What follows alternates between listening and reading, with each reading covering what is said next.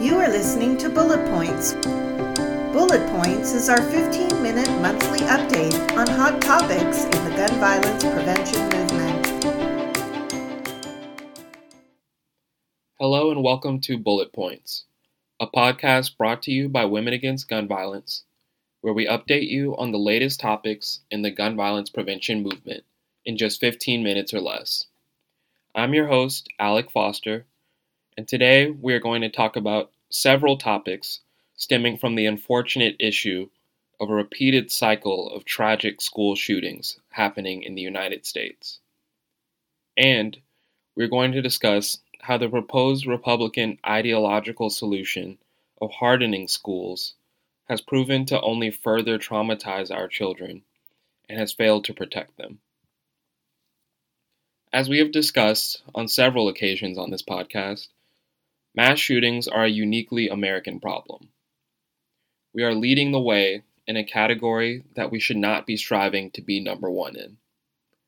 According to the Gun Violence Archive, as of November 2nd, we are up to a total of 578 mass shootings in the year 2022, a staggering number.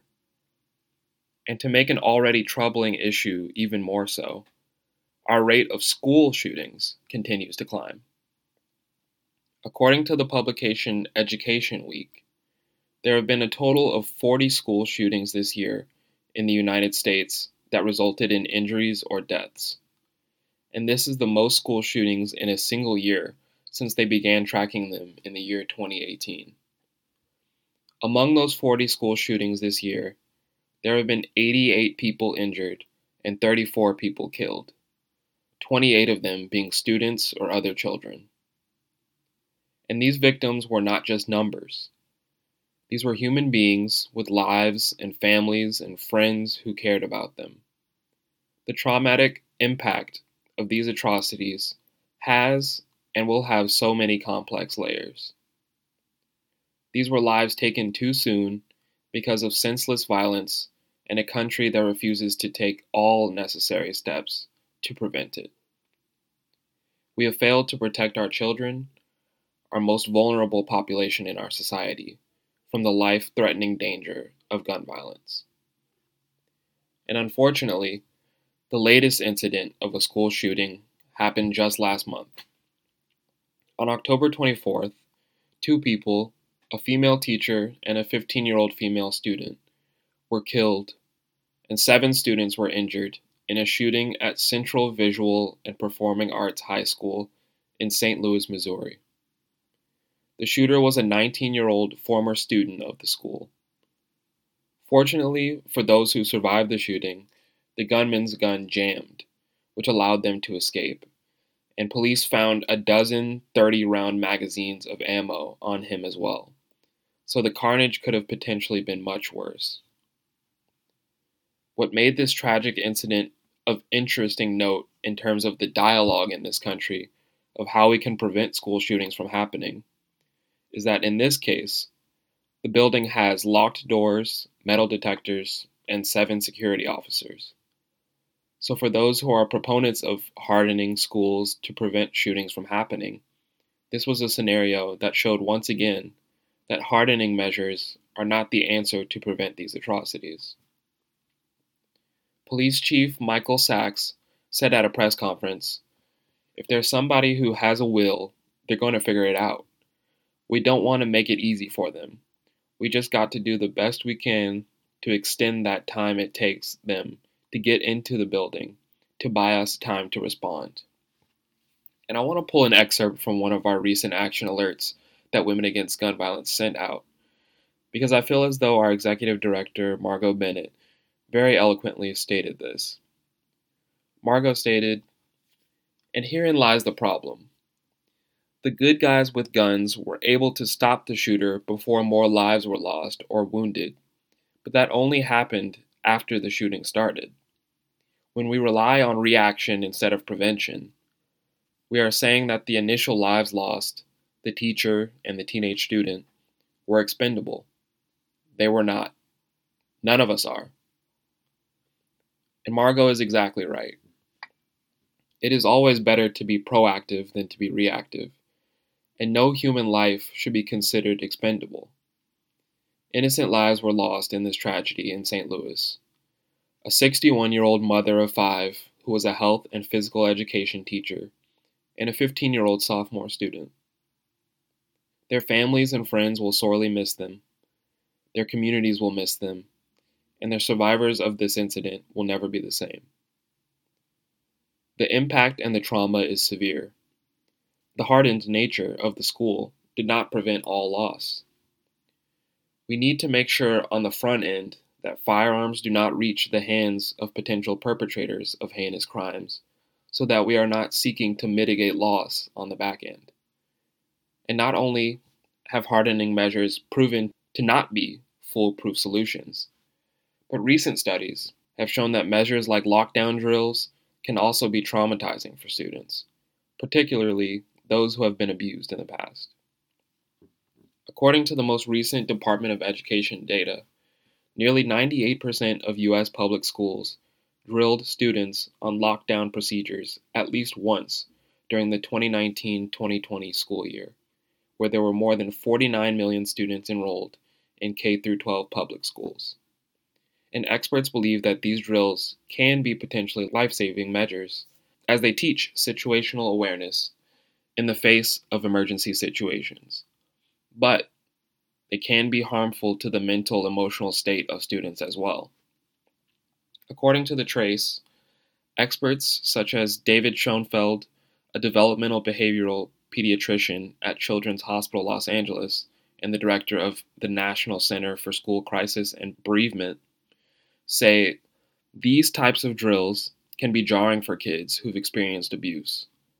Unannounced drills can be particularly traumatic because students might mistake them for an actual shooting and experience flashbacks of past victimization. And not only are these lockdown drills potentially traumatic to that specific group of students who have been victims of domestic violence, and other students who will experience their own trauma, anxiety, and stress from the drills, but the drills also pose another conundrum. As was the case in this shooting at the St. Louis High School, 91% of school shooters are students or former students of the school. So, running students through lockdown drills does not make sense even from a security standpoint, as you're training potential perpetrators in the exact response that a school has, almost creating a form of blueprint for them. Doubling down on the trauma of the already stressful lives of students who are fearful they could be in a shooting as well by making them conduct lockdown drills, go through metal detectors, having locked doors and windows, and arming staff is not the answer. Plenty of research is being done on how to prevent these school shooting crises from happening, and results point to training every adult in schools in suicide prevention, crisis intervention, and de escalation. And then, of course, there's the legislative side. Despite the proof that states with strong gun laws have fewer gun deaths, Missouri does not have universal background checks, gun owner licensing, extreme risk protection orders, domestic violence gun laws, assault weapon restrictions, a ban on large capacity magazines, or waiting periods. Since 2017, Missouri has allowed people to carry concealed, loaded guns in public without a background check or permit. The result in 2020, Missouri had the fourth highest gun death rate and the 23rd highest rate of exported crime guns in the nation. So clearly, legislatively, there's a lot of work to be done at the state level and, of course, at the federal level as well. In other related news, a victory was had for the families of the victims of the Sandy Hook school shooting in Newtown, Connecticut, a decade ago. As a judge ordered Alex Jones to pay out $965 million for spreading false information and conspiracy theories about the massacre, claiming it was a hoax. A disgusting and dangerous lie. Nobody should ever have to endure the kind of harassment and persecution that Alex Jones caused, especially the families of those killed at Sandy Hook Elementary School. A jury in Connecticut today sent a strong message that what he did to these families and a first responder was disgraceful, said Connecticut Governor Lamont. In a country where misinformation has become extremely commonplace and increasingly dangerous to the socio political climate, it was important that this message was sent. Kudos to the Connecticut jury for doing the right thing. And additionally, in other school shooting related news, the perpetrator of the shooting that killed four teen students last November at Oxford High School in Michigan pled guilty to terrorism and murder charges. The teen faces up to life in prison without parole on several of the charges. His parents, who have pleaded not guilty to related charges, are scheduled to be tried in January for involuntary manslaughter charges, as prosecutors accuse them of giving their son easy access to a gun and ignoring signs that he was a threat before the shooting. The father of the shooter purchased the gun used in the shooting just four days before the deadly attack, prosecutors have said. Positives from this tragedy were that it did spark new legislation to be passed in the state. In June, Governor Gretchen Whitmer signed legislation that fully funds risk assessments and critical incidents mapping at every school in Michigan to help protect students and create safety plans in case of emergency, according to a statement from her office. And in July, the governor signed a bipartisan education budget that included an additional $250 million to respond to student mental health needs, with every school receiving dedicated per student funding of $214 for every kid in the district specifically for campus safety and mental health, her office said.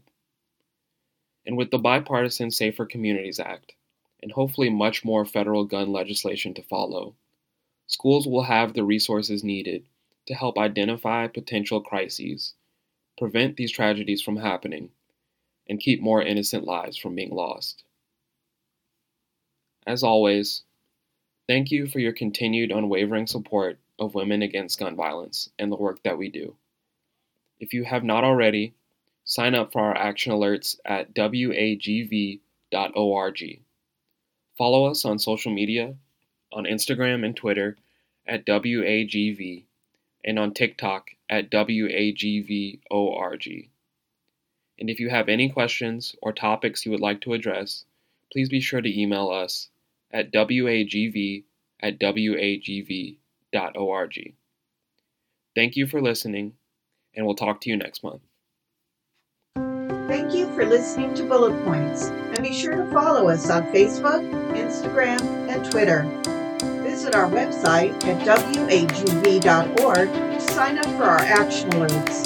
We're looking forward to you joining us next month.